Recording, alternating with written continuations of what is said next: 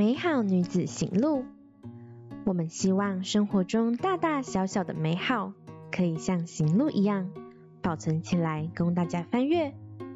只要细细的读这本行路，你一定可以在上面找到自己想要的美好哦。欢迎收听《美好女子行路》第二季第四集。在这个节目里面，我们将会分享各种美妆保养的知识，希望各位听众都能够轻松的认识关于肌肤保养的大小事，让你在挑选产品中能够无往不利哦。Hello，这周的你过得还好吗？还记得上周我们说到做好保湿，你的保养就已经成功一大半了，对吗？哎，那你是不是会很好奇，那另外一半的秘诀又是什么呢？别急别急，这周就要来跟大家聊聊如何把另外一半的保养给做好哦。首先，我们来复习一下组成健康肌肤的黄金三角，就是皮肤细胞中的皮脂、天然保湿因子以及水分。还记得我们说过，因为环境的污染，还有我们本身工作啦、上学啦的压力等等的因素，很容易造成这三个角色没有互相帮忙，就没有油水平衡的健康肌肤了，对吧？保养品中，各大厂牌运用自己的独家技术，模拟皮肤所需，换成油脂、保湿剂及水分。用补充的方式，让皮肤细胞间的空隙被好好填满。上次讲过了，保湿剂有比较亲水的成分，可以牢牢抓住水分，像是吸水的海绵，让皮肤的真皮层咕噜咕噜喝饱水分，再传输到角质层，帮助肌肤维持在一个健康的水分含量。不过，耳朵很尖的你一定会有一个疑问，诶不对啊，我自认为保湿做得很好，保湿精华啦，保湿凝胶啦，还有敷面膜都超勤奋呐、啊。但无论再怎么努力保湿，肌肤还是会出现干燥、干痒，甚至泛红、脱皮，还有脱妆的问题。如果你觉得自己的保湿遇到了瓶颈，那你很有可能是忘了用油脂锁水哟。根据皮肤科医学临床实验发现，肌龄三十岁前，由于脸部的肌肤还处于年轻的状态，油脂分布充足，保湿手重补水。只要透过大量的补水，就能给予脸部肌肤完整的滋润防护。但是，肌龄三十岁后，老化的肌肤皮脂分泌开始不足。你的肌肤屏障就好像破洞的口袋一样，大小零钱一直往外滚。尽管透过大量补水来试图维持肌肤的保湿，但你所补充的水分也会从破洞逐渐流失，变成事倍功半的无效保湿。天哪，那请问要怎么把口袋补起来呢？这就是我们今天要讲的锁水。锁水就是要赶快把肌肤的皮脂膜给修复起来。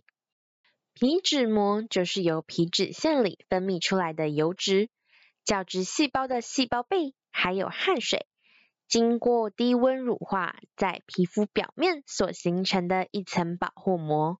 通常酸碱值在五和六之间，属于弱酸性。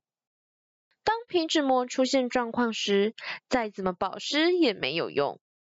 不过不用紧张，透过亲肤而且超微化的油分子来完成修补，进而就能让肌肤维持在年轻状态，达到储水保水的效果哦。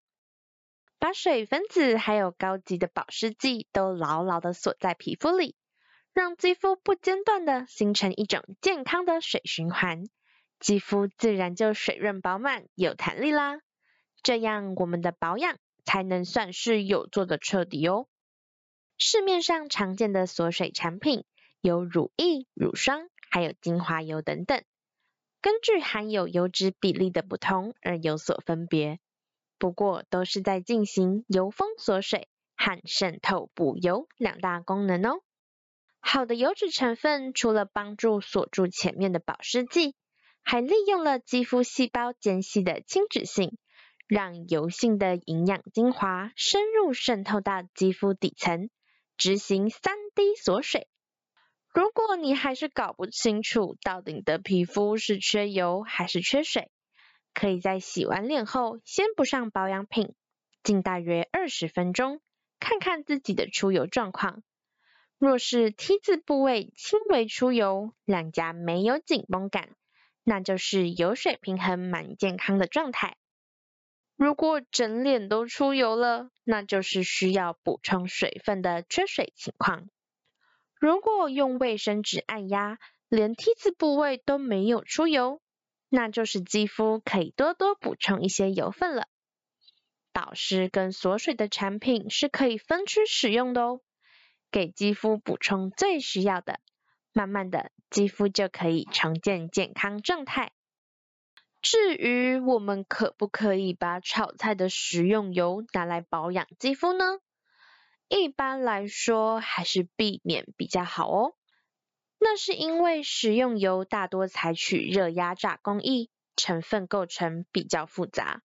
能被皮肤直接吸收的天然营养成分，大多都被热能所破坏了，而且没有经过人体皮肤上的功效和安全性测试，是有可能刺激皮肤，引起发红、刺痛、长痘痘等问题的。还是建议选择脸部专用的保养油，成分会更接近人体皮肤油脂，安全性更高。滋润效果也更好哦，像是我们在第一季节目中曾经跟大家介绍过的橄榄油啊、红花油啊，或是荷荷巴油、甜杏仁油、摩洛哥坚果油等等，都是肌肤保养中常见的好成分，能够帮你的肌肤加加油哦。很快就要过年了，希望大家今年过年都可以趁机好好的休息。尽量均衡饮食，养成运动习惯。虎年呢，我的新希望就是可以维持健康的作息，找到伙伴一起持之以恒。现代科技进步所带来效率的提升，让大家都习惯了立即见效。好像开了开关，电灯要马上亮起。今天吃了健康的一餐，明天就要看到小肚子明显消一圈。但是有些事情真的没办法一步登天，只有透过每一天一丁点的努力，才有办法积沙成塔，累积出甘美的成果。就像保养，找到一套适合你的基础保养，好好把基本功做好，相信你的肌肤也会一步步迈向理想中的模样哦。美好女子行路，我们下次见喽。